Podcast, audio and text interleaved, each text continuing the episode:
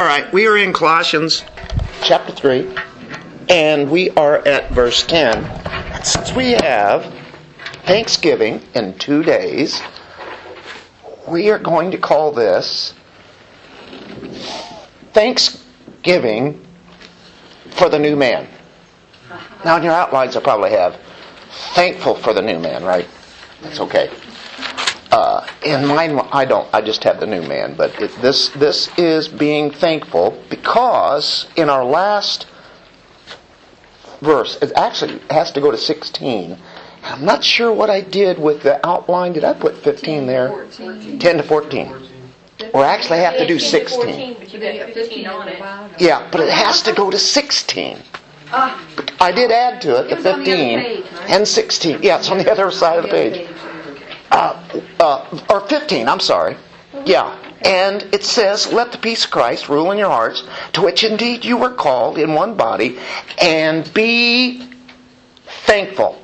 And that's where I said, that's what we have to get to tonight. So guess where we're going to start at tonight? Right there on that one. And then we're going to work ourselves backwards to verse 10, but we won't go backwards all, you know, like Oh, oh, 14, rubbed off on you. yeah, right. He's, he's way ahead, right? Yeah, Well, you might yeah. as well start at the 10 because of. That's right. Okay, what are we going to do these things special for Thanksgiving? Yeah, right here. so anyway, that word thankful actually is the word Eucharistio, which you probably heard before. Some churches have something called the Eucharist. What is that? Well, it's really the Lord's Supper, and it's really uh, is U, uh, which is good, means good, and Charistio or charis is grace. It's good grace or good graces. Thankful. Uh, that's the idea.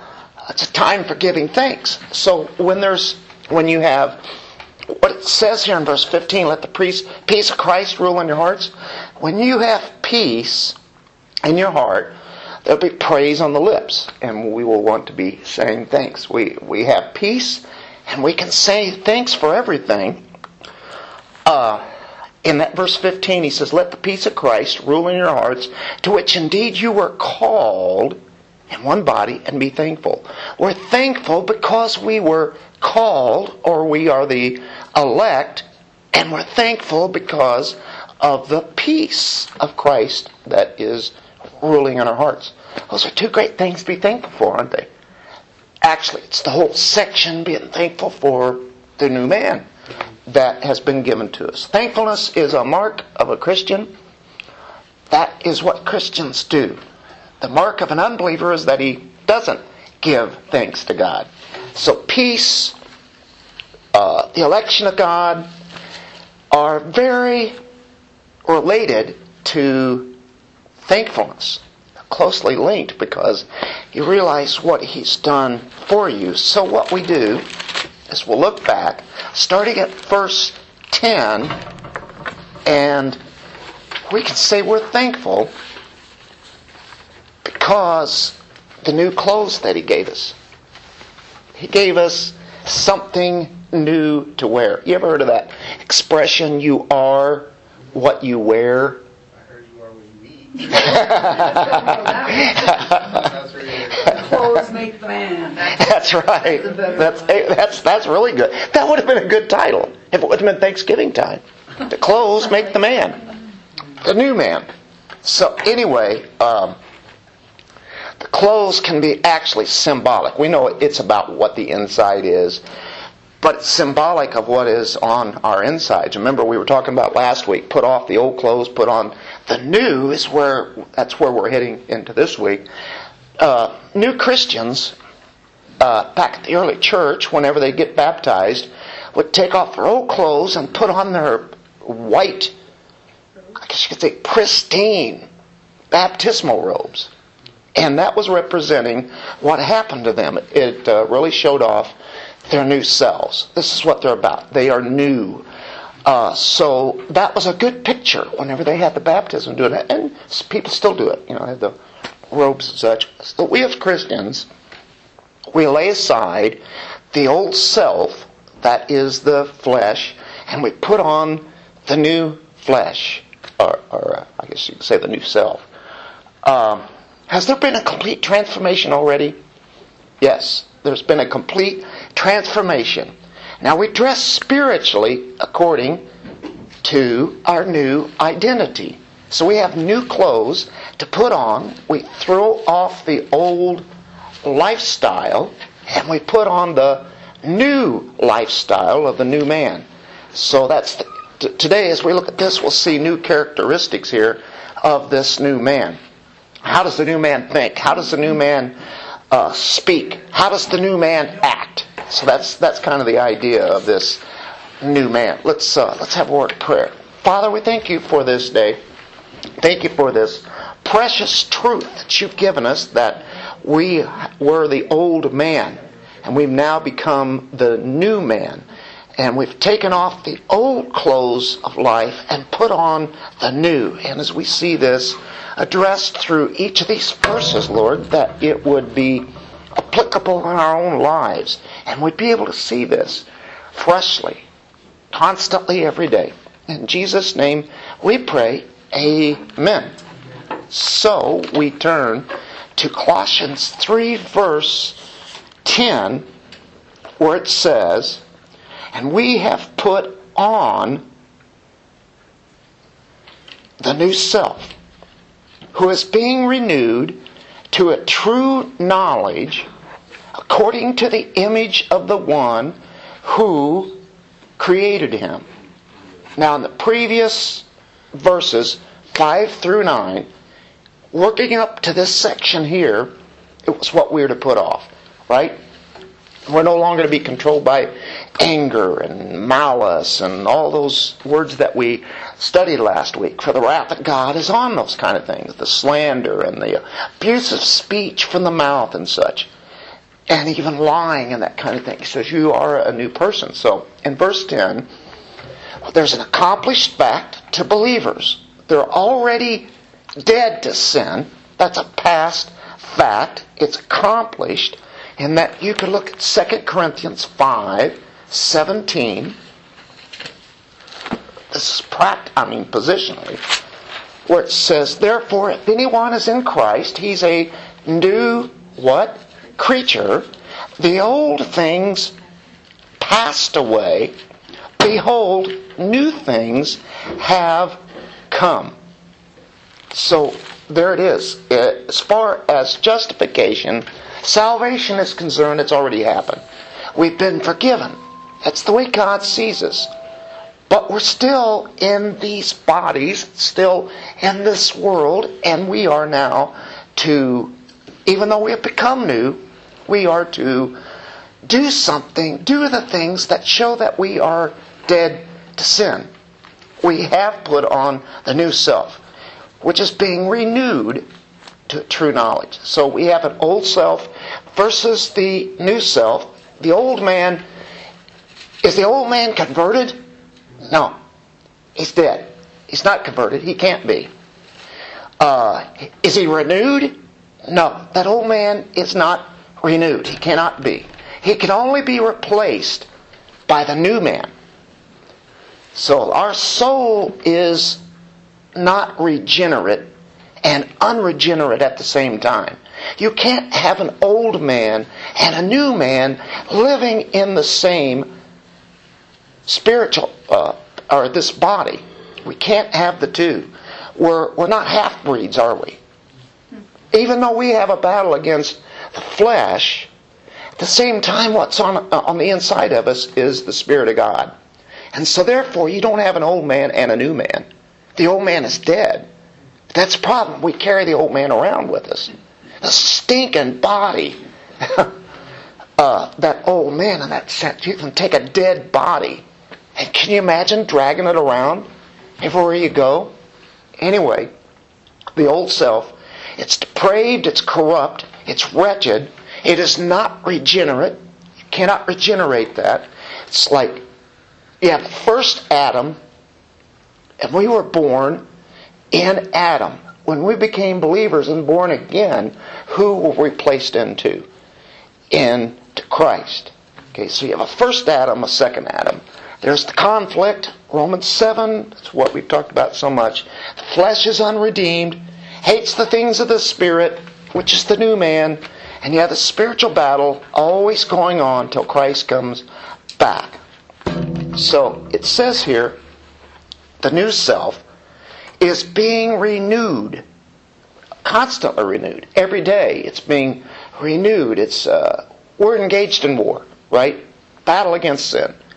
It so easily entangles us. It says in Hebrews, chapter twelve. Um, new man has to continue to get stronger. The only way you can beat that sin is to be stronger. It's like somebody who is like an athlete.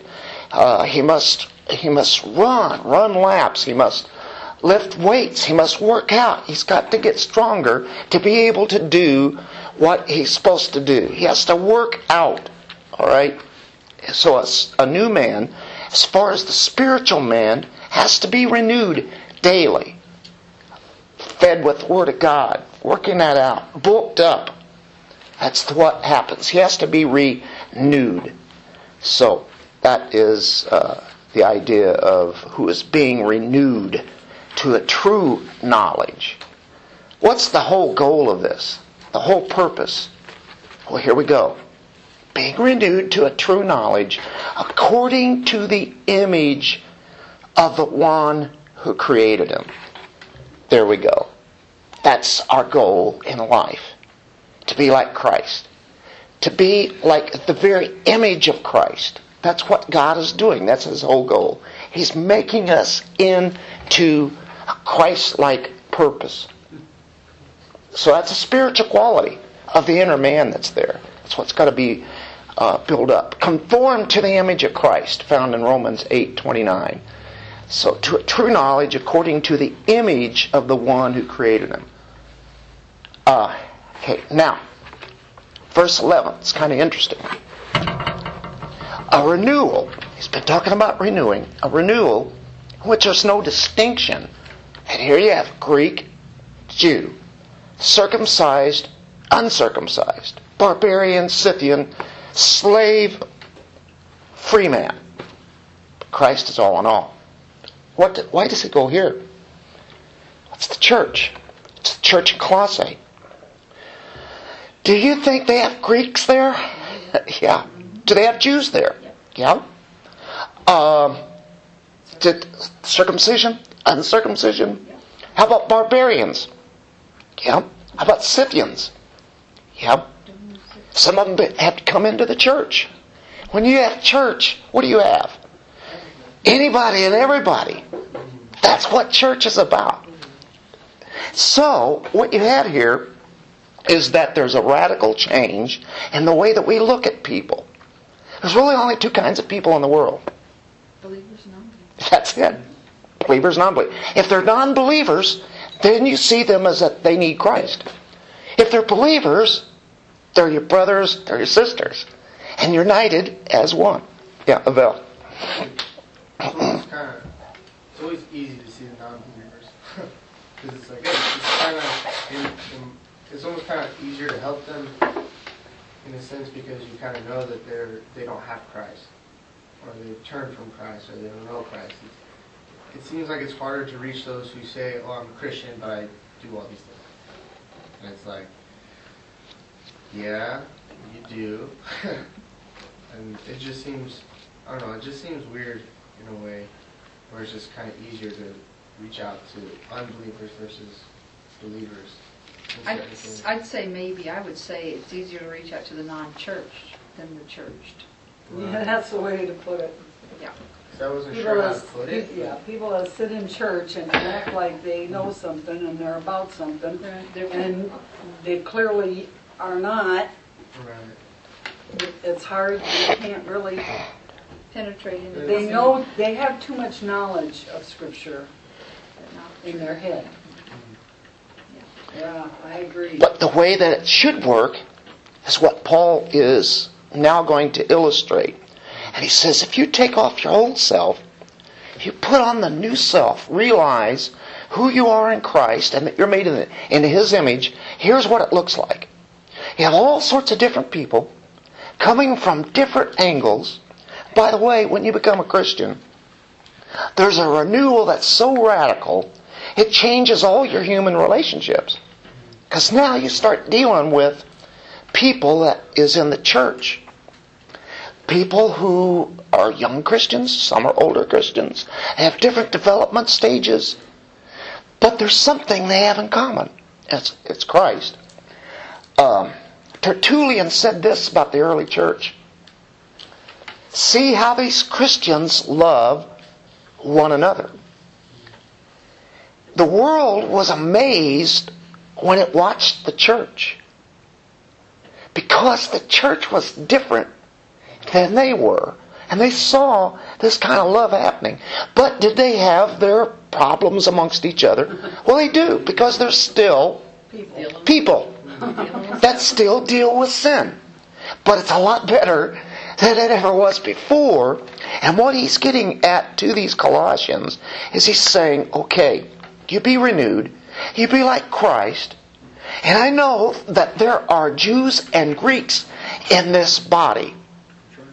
Now, the Jews and the Greeks were different with each other, you know, and, you know, like uh, uh, the, their backgrounds, their cultures. Uh, they probably would have hated each other before. Now they share their lives in Christ. All the barriers are knocked down. They're gone. They're dismissed. The walls are smashed. And so you get into this racial thing.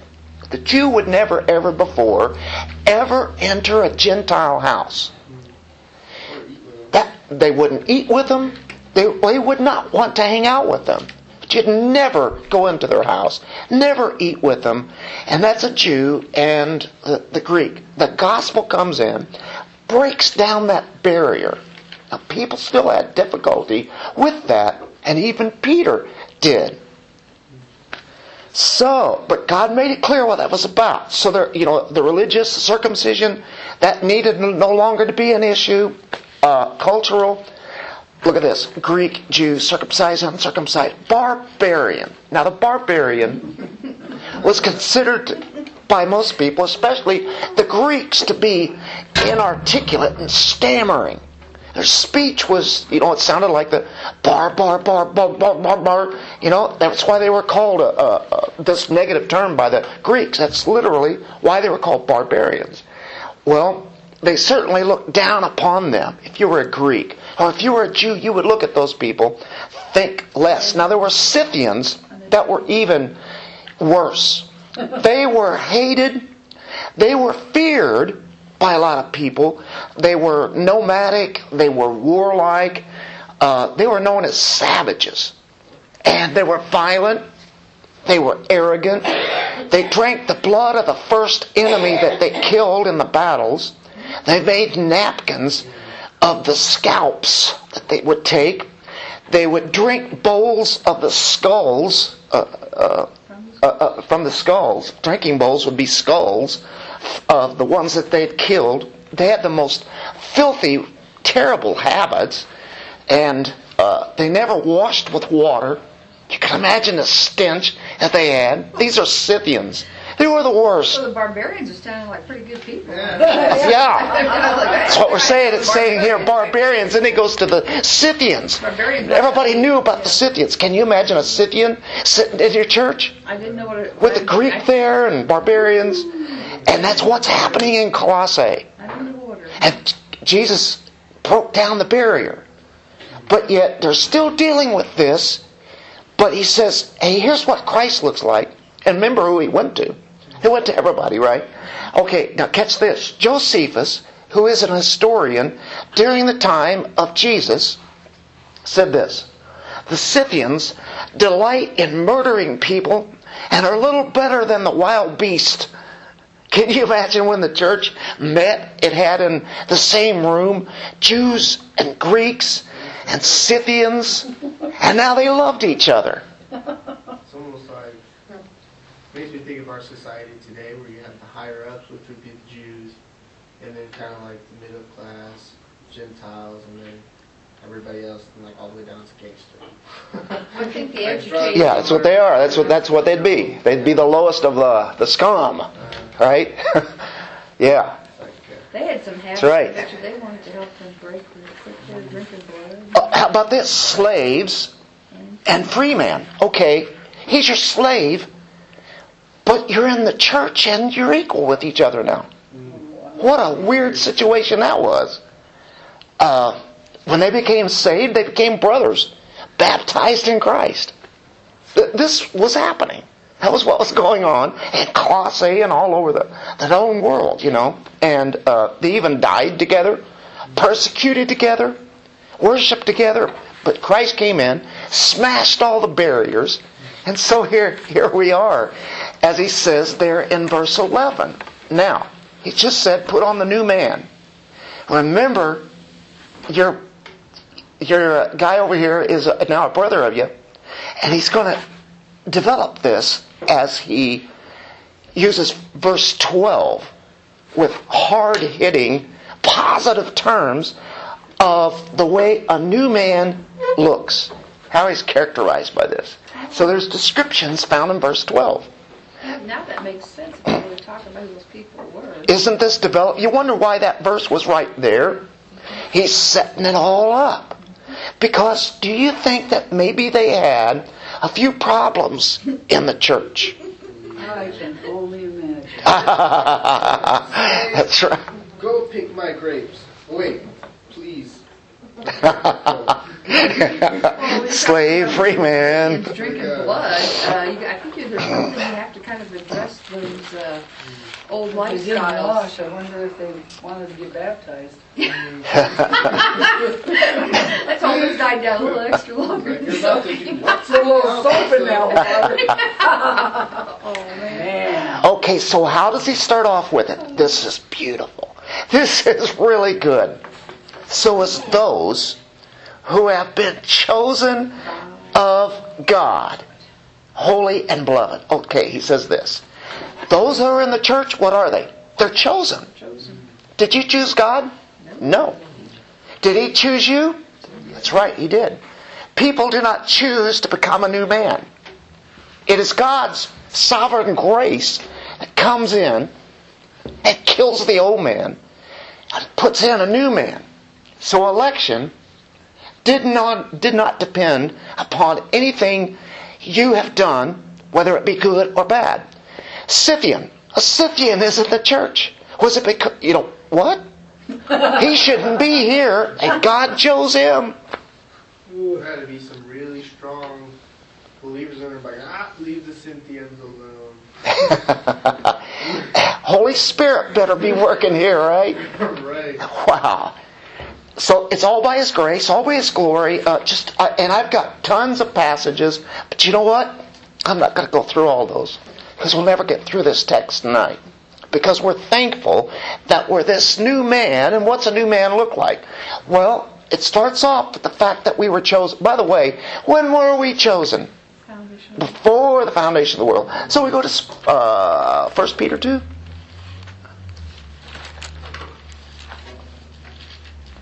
How about this? But you are a chosen race, a royal priesthood, a holy nation, a people for God's own possession, so that you may proclaim the excellencies of Him who has called you out of darkness into His marvelous light. One of my favorite songs. Don't you like that? he has called you out of darkness, out of darkness, out of darkness, into His marvelous light. So He says you are a chosen race. You've been elected. Uh, he's talking about the church here, all, all believers. Now turn to 2 Peter chapter 1. It's all God's doing. So when he reminds them of that, it's like that's how the Scythian got in there. That's how the barbarian got in there. That's how the Jew got in there. That's how the Greek got in there. So, uh, oh, it's not, it's not that. Not second time? Uh, no, it actually is going to be. uh, Since I was in in uh, Peter there, I was thinking of that, but actually it's in Second Timothy, chapter one, verse eight. Who has saved us and called us with a holy calling, not according to our works, whether they were bad or whether they were good, but according to his own purpose and grace, which was granted us in Christ Jesus from all eternity. Before we had anything to do with it, we have nothing to brag about. So he, he starts off with that in this text of verse 12. So as those who have been chosen of God, holy, to be set apart, to be cleansed, to belong to Him, we're set apart exclusively for Christ, aren't we? We are made whole. We're chosen. We're made holy, clean, purified, set apart, and then beloved. Beloved of God. Because He first loved us. We didn't love Him first. He loved us. Humbling, isn't it? It's beautiful. Do we have something to give thanks for? Yeah.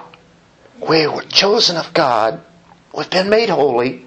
And we're loved by Him. So Ephesians 1, verse 4 and 5 says, Just as He chose us in Him before the foundation of the world, why? That we would be holy. He's been talking about being renewed, right? And blameless before Him in love, He predestined us to adoption as sons through Jesus Christ to Himself, according to the kind intention of His will. Boy, is that ever clear? I thought it was for his good pleasure. Well, he keeps on. He, he keep going on there, and it says that, right? So, this whole purpose of God is that He would take people from every tribe, nation, and tongue, and regardless of whether people would like them or not, brought them all in to one body called a church. I don't know of any organization like that in all of the world. A church is so unique. God put it together, and they are chosen, they're holy, they're beloved of God. Now, as we continue on, now with this thought of um, this new man, and that's where it all starts. It's all starts with God, doesn't it? And then he says this now. Put on a heart of compassion. That sounds like verse 10 again, doesn't it? And have put on the new self. In one sense, we have put on the new self. Christ did. But then, our everyday walk is we put on these new clothes every day. New clothes. Put on a heart of compassion. Or uh, put on clothes. Uh, uh, be enveloped by it. A new man has new clothes. First one here is a heart of compassion, and the word is splanchna. It's the seat of the emotions in the, in the New Testament. It describes it in, in Hebrew. It, it's literally referring to the inward parts of the body, the bowels, the lungs, the liver, you know, the whole inward parts. What? But not so much the physical, but it's talking about the deep emotions in the uh, deep down in the bowels. And really, you think of the heart, a heart of compassion. So he says, okay, here's what Christ looks like. Was he compassionate? Yeah. Okay. The way that you look at a Scythian Jew, or Greek, or barbarians, compassion for him. Scythians, you had no compassion before at all. You have compassion for the rest of these people. Put that on. Barbarians, you have, uh, or Sicilians, you have compassion and don't go after the blood. Right? Yeah. To the Jews, I say humility. That's like it's not like saying, okay, okay, all right, I'll do it, I'll do it, all right. I know I'm supposed to do this. No, it's having a deep gut feel for these people that would have been unloving before. Um, the ancient world was merciless. On how about the sick people? Oh yeah, merciless. On the aged people? Oh yeah. How about the helpless? Yeah, it was a merciless world that they live in. They didn't care about them. Christianity is the group of people that started doing things for the aged people, for instance, and all these other people. And hospitals, like in our nation, where do those hospitals come from? Where did the universities come from? Harvard, Yale, Christians? Yeah, you name it. University of North Carolina, Duke, South Carolina, all of those were like seminaries. They were all Christian based. All hospitals were Christian based. Wow. A heart of compassion. So, they did things for the aged, the sick, the weak, the children, the women. That's what the church did. That's why this nation is still resembling something like once what we once were, but we know that it's been chunked away. And a lot of that, the towers of ivory have stones that are just been rocked out and they're laying down on the ground. There's a semblance there, but it's not like what it used to be, is it? That's it seems like that may be one reason why God has been so patient with us because of the legacy that this nation had. It was very Christian at one time, wasn't it? Well, even our justice system. If you look at any court building, it has scripture all over our court, Exactly. our courthouse or our um, um, administration building down here is just covered in scripture. Just everywhere. Yeah, The Capitol. the Capitol. inside the Capitol, Yeah. outside the Capitol, just everywhere. Yeah. But if there are people that would love to, uh, probably about half the people in this nation now, would love to strip all that away. Still dry. Oh, they Betcha. have to tear down the Capitol and get rid of all the scripture in there. It's, What do you think they're doing? in the walls. blasting it right Sanding it now. all out. Sanding it off right now as we speak. They couldn't do it quick enough, so they covered it up. Hard telling what's underneath all that. So the heart of compassion is really feeling it. And so they did it. But that's what the early church did. But they're being reminded to be having a heart of compassion, then kindness. Greek word there described uh, mellowness with age, uh, to lose the harshness. And actually, the Greek world would use this word to describe wine. That's interesting. You know, wine, what does it? It mellows with age, right? The harshness of it leaves, and so that was the word that they used. Well, this same word here that Paul is using the way that we are to be in, in kindness towards people. The Good Samaritan, for instance, right? Jesus used that as an illustration to uh, should have made Jews very jealous. It made them mad, didn't it? When he's talking about a Samaritan that actually did something that was compassionate and kind. So, words that we'd say, yes, that's a virtue of a Christian. You know, these words right here were not virtues back at that time in the pagan world or in the Gentile realm, the Roman world. They didn't, like, compassion, uh, kindness, that really was not the norm. This is something that is different. This is what separates the old man from the new man, really.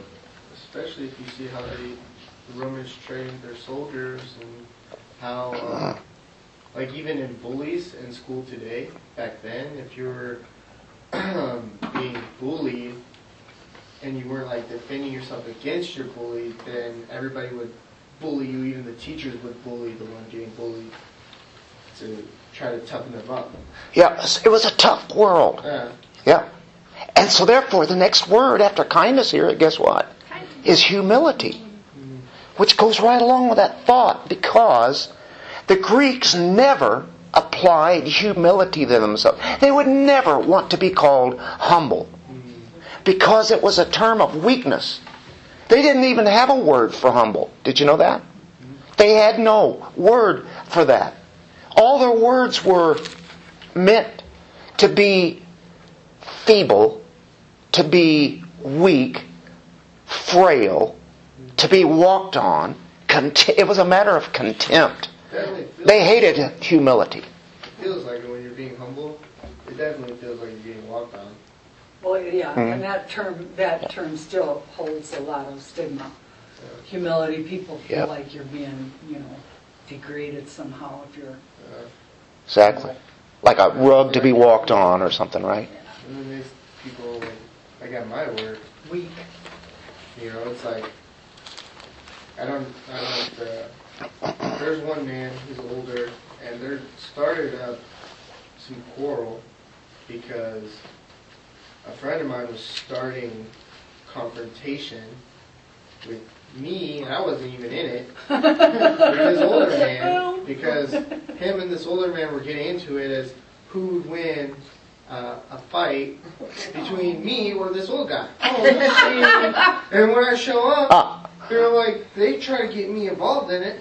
And I'm like reading Proverbs, and I'm like, this is one of those moments where I Yep. just keep my mouth shut. Little wisdom here. Yeah, and it's like, and the old man, he's got pride, and so he's like, he would win, and I'm not saying anything because I'm like, this is not, this is Not just my gonna cause argument. problems. Yep. Can and I I don't tell know why you my that- name is being thrown in, but it definitely felt like because I was trying to be humble, and it just felt like he was walking all over me, and then my friend was starting things to like try to get me to join in on it, and it just def- definitely didn't feel great.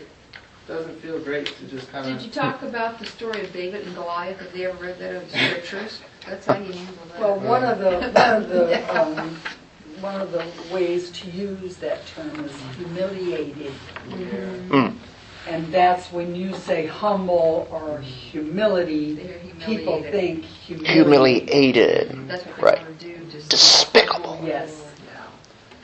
Well, the next word really follows up very well.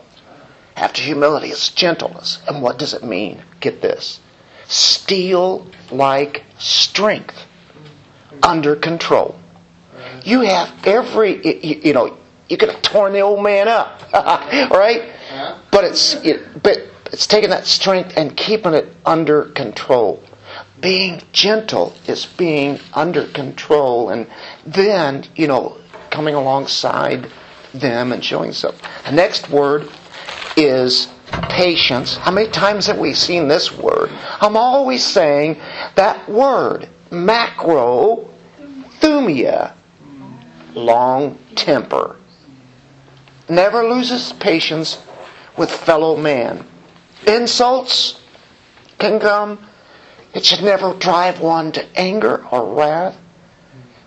Okay, the next one is bearing with one another, uh, which means to hold back. You know, you, uh, uh, you see how all these words are, are interrelated? You have every right to get right back at him as far as the world was concerned. It means to endure, to hold out, in spite of some kind of words that were said against you or some kind of persecution, and we're not to retaliate, to bear one another. We're in a process. Ultimately, we will be masterpieces. We are becoming like Christ. We're not masterpieces right now, are we? That really sounds funny. It's hard to perceive that right now, isn't it?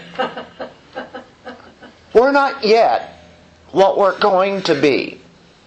We need to bear with one another as the process goes on. Okay, the Scythian and the barbarian bear with one another. That's how Christ is. Remember, he said in earlier in the other verse, the image of the one who created us. He created all. You see somebody and say, "Boy, they're really ungodly," you know, and then you think, "Wait a minute, So was I. I'm better God. than that. Yeah, right. We can compare. What if we think, oh, yeah, God made that person. He made me, but He also made that person. No, it's like, what, what was I when he had, but when he did me? Yeah, that's really where you gotta think that. Who was I, you know? Bearing with one another as the process goes on. This is how the church learns how to do this. It starts its practice right in the body of Christ. That's how you learn to do all these things. That's how we're able to do it. How do we look like Christ? By these things and with people that have totally different backgrounds. And every one of us in here has an absolute different background than the other one. It is amazing. None of us are alike. We came from America. We might have that in common. Most of us didn't even grow up here in Jeff City. Maybe some did. Most of us came from different Even states. when somebody slips and, you know, does something that's really out of character, you don't know what everybody's going through. People are so fragile. You just, you know, and, and you may see somebody from your church doing something that you could be very judgmental about, but you don't know what they're going through. You don't know what happened in their life. So what's the first thing that we ought to do practically? Pray. Pray. and then what? Pray more? Yep. Like be patient. Patient. Pop quiz, I failed. bearing with one another and forgiving each other. Boy. Charizomenoi, to be gracious. Now this is the logical result of all that Paul has added up here. Put down the line, here it is. Forgiving each other. It's not enough to do all those other things. You have to be able to forgive. It's not enough to put up with each other, to bear with that person, but I'm not going to forgive them. I'll bear that. Okay, all right. That's not enough. But I'll always remember what you did I'll to put me. up with you. But like the, it. but the, always remember what you did to me. Who does that resemble? Jesus Christ. When we forgive people that don't deserve it at all, we're being in the image of Christ. Wow. Put on the new man. What's a new man look like? Looks like Christ. What's Christ look like? You know, every word that we've looked at here is what you say, well, I don't know what Christ looks like. I've never seen him before. There he is right here. He's right here found in Colossians. Actually, the whole Bible. That's what he looks like. Doesn't matter what he looks like outwardly. This is what he is inwardly. This is what we are because he created us. Remember, we're talking about a new creation. The new creation resembles who? Christ. Okay, now, this is really beautiful. Ready for this? And by the way, uh, he had to remind us here. He says, forgiving each other. Whoever has a complaint against anyone, then he says this, and this is convicting. Just as the Lord forgave you, so also should you forgive. I mean, that is convicting, isn't it? The old law. You were forgiven, right? Yeah, but they don't deserve it. Oh, you deserved forgiveness from the Lord? If we remind ourselves, oh, he forgave us. Paul had to put that one in there, didn't he? Yeah, because that's probably the hardest thing to do. Yeah. I'll forgive them, but I'm It going to forget. That's right. Especially. It's really hard. If you're, if you're like, you're supposed to forgive me because you're a Christian. It's like, well, yeah. It's like, yeah. Now, verse 14. We're moving through this really good tonight, aren't we? Beyond all these things. Okay, that is that's overwhelming so far, right? He said, yeah, that's Christ-like. But he says, okay, beyond this, something that is much higher than this. You ready? Put on love. Which is the perfect bond of unity. Do you think maybe they might have had some unity problems in Colossae? I think so. But I think everybody is at any time, anywhere. But he says, put on love. That's the perfect bond. If you want to have unity, that's what, well, that makes sense. Of course it is. And you know what he's really saying here? Put on the belt. Because he started with compassion, right? Kindness, humility, gentleness, patience, bearing with one another, forgiving each other. Then put the belt on. That is what you take. You know, they had the, the garments of the day that they had and flowing robes and such. They had to have the belt on them to keep those ropes from just flying everywhere, right? And that's what love does. It takes all of these attributes here, these characteristics, and binds it together and makes it, it into one. Uh, comfort, grace, Yeah, I'm trying to get the sun. they're held together by a belt.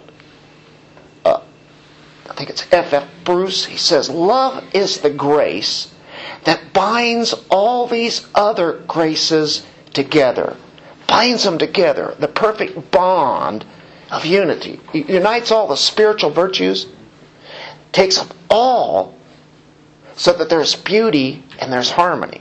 So the mo- most important quality of a believer is what? What's the very glue that produces unity in the church? It's love, isn't it? Mine, I don't know which version I've got, but it says bond of perfection. Perfect bond of. Okay, I have. What, what, what kind of bond? You- But it says, "Put all Adjective. these things, put on love, which is the bond Okay. of perfection. The bond of perfection, Binds everything in perfect harmony is what mine perfect says. harmony. Per, I've got perfect bond of unity. So that word perfection comes in there, right? There you go. I have to wonder if that's the word. I wished I knew what that was. I wonder if that's teleos, which is a completion, a perfection. Sometimes it, it, it, uh, it's dealing with uh, a maturity or coming to the very closing point. Uh, anyway, it's perfect, right? That perfect bond of unity. All of these other ones are there, then love comes in and binds it. Okay, so here you got it. It says, put on all this stuff. You know, this uh, kindness, humility, and blah, blah, blah, blah. Yeah, well, what store do I go to to buy all this stuff so I can just put it on? Right, just Like, put it on. And I'll be perfect with all the love and stuff. Well, You- good you know, question. They, they're telling me how. How do you do that? How do you be kind and gentle?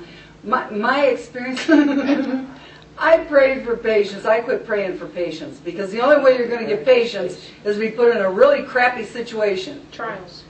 Yeah. To really do it, Yeah. right? Yeah. Well, How are you going to do it unless you, told you me do it? that, I wouldn't have prayed for it in the first place. Who wants that? Keep your patience.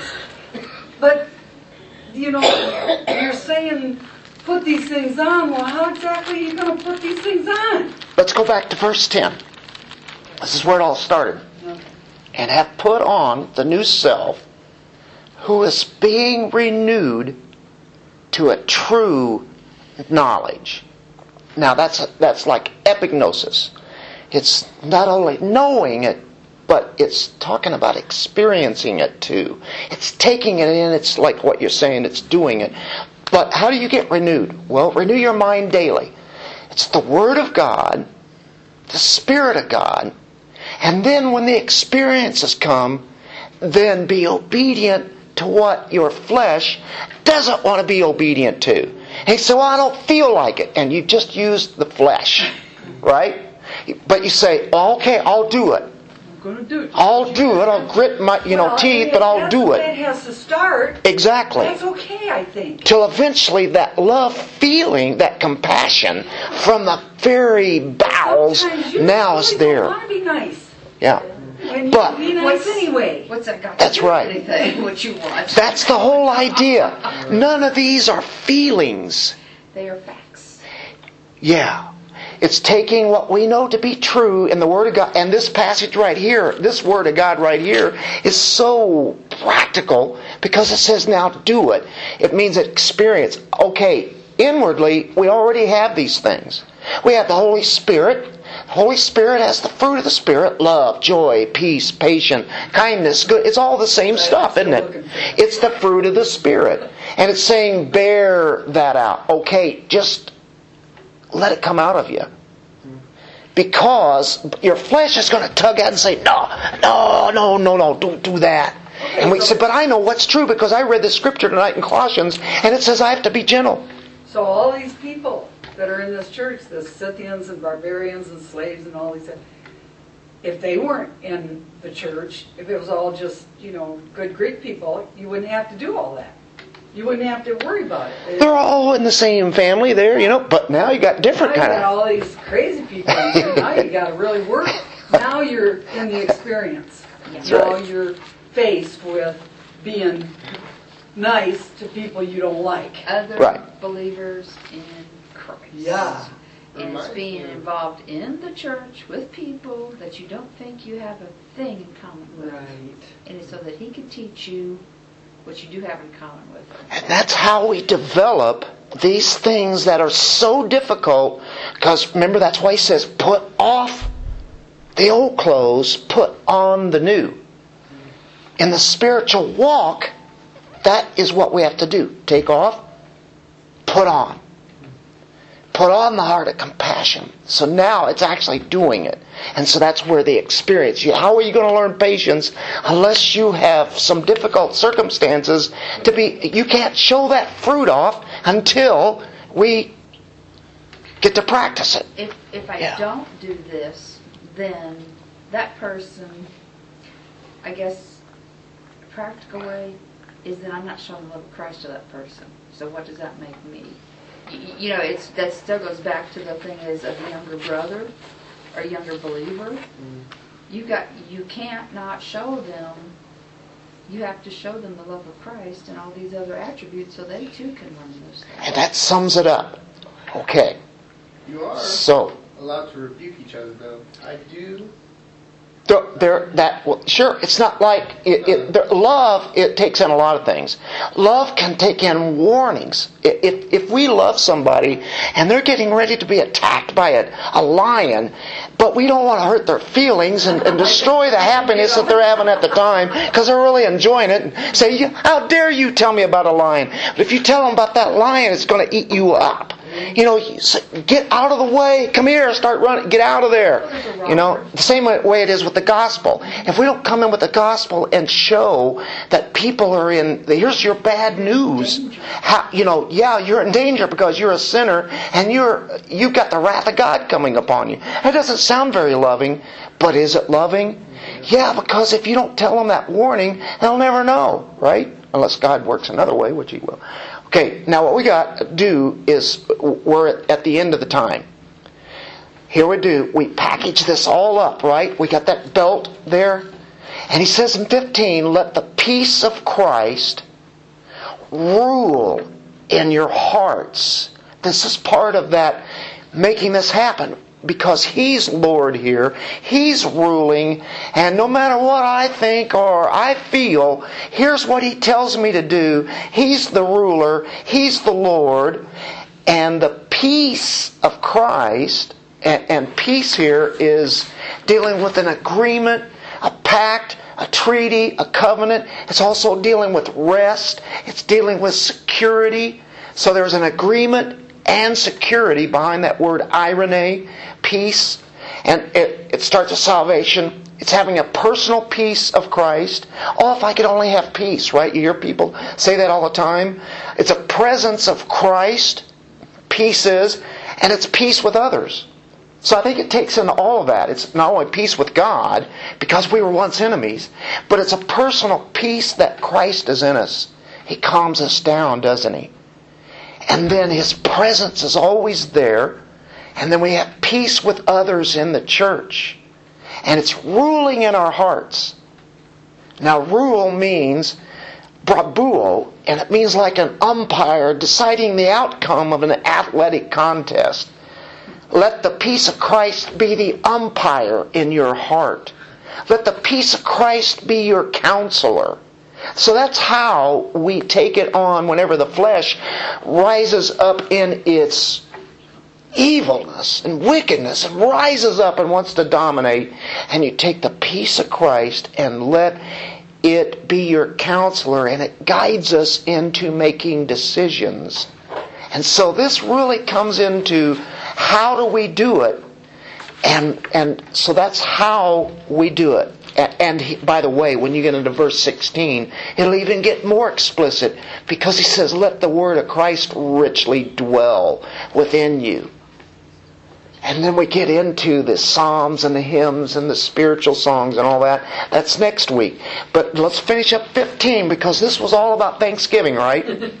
Are you thankful that you are a new man, a new person, and that He's given you all of these things, to, the fruit of the Spirit, to be able to live out a life that is totally con- contradictory to the flesh? Let the peace of Christ rule in your hearts to which indeed you were called. There's our election again. How do you have peace? You realize you are elected. You're beloved. In one body. In one body. The Scythians, the Greeks, the Jews, slave, free men. You were called in one body from all those directions and be thankful how else could this happen?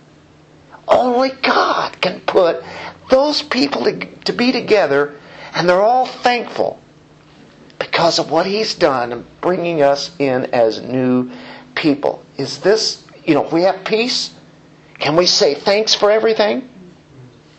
Thankfulness is a constant theme in Colossians from chapter 1 all the way through chapter 4. We could go through that, don't have enough time, but I will say that it's a mark of a Christian. So peace, thankfulness, they're closely linked. And so, when you have Thanksgiving this week, national holiday, you have Thanksgiving every day, don't you? Because you have peace with Christ, it rules in your heart, and you won't be at odds with that other person, no matter what they say, because your true peace is right here. And you let that rule. And you do what you know to be right. It's called obedience. That's how we do these impossible things that God has just demanded because to the Greeks and the Gentiles and to the Scythians and the barbarians, this is ridiculous stuff. This is stupid stuff. They didn't live life like that. Tell you what. It ain't gonna work, it ain't gonna work, it ain't gonna work. Well, there's, that's true today. It's ridiculous to people. But then when they do try it out, they go, oh, But if you say the word love, everybody says, oh yeah, but they're thinking of a different kind of love. Or if you say peace, they go, yeah, peace, I'm always after peace. Peace, peace. But it's all, it's the peace of Christ. Do you feel peaceful? It's because Christ put that in your heart. Let's pray. Father, thank you for this evening and thank you for a time of thanksgiving. You are the one we thank for everything. Lord, you have blessed us more than we can even imagine. We can't even begin to count all the blessings that you've given us on the outside. But what you've given us on the inside of these things we just read, Lord, we are capable to be like Christ as He rules in our hearts. In Jesus' name, amen.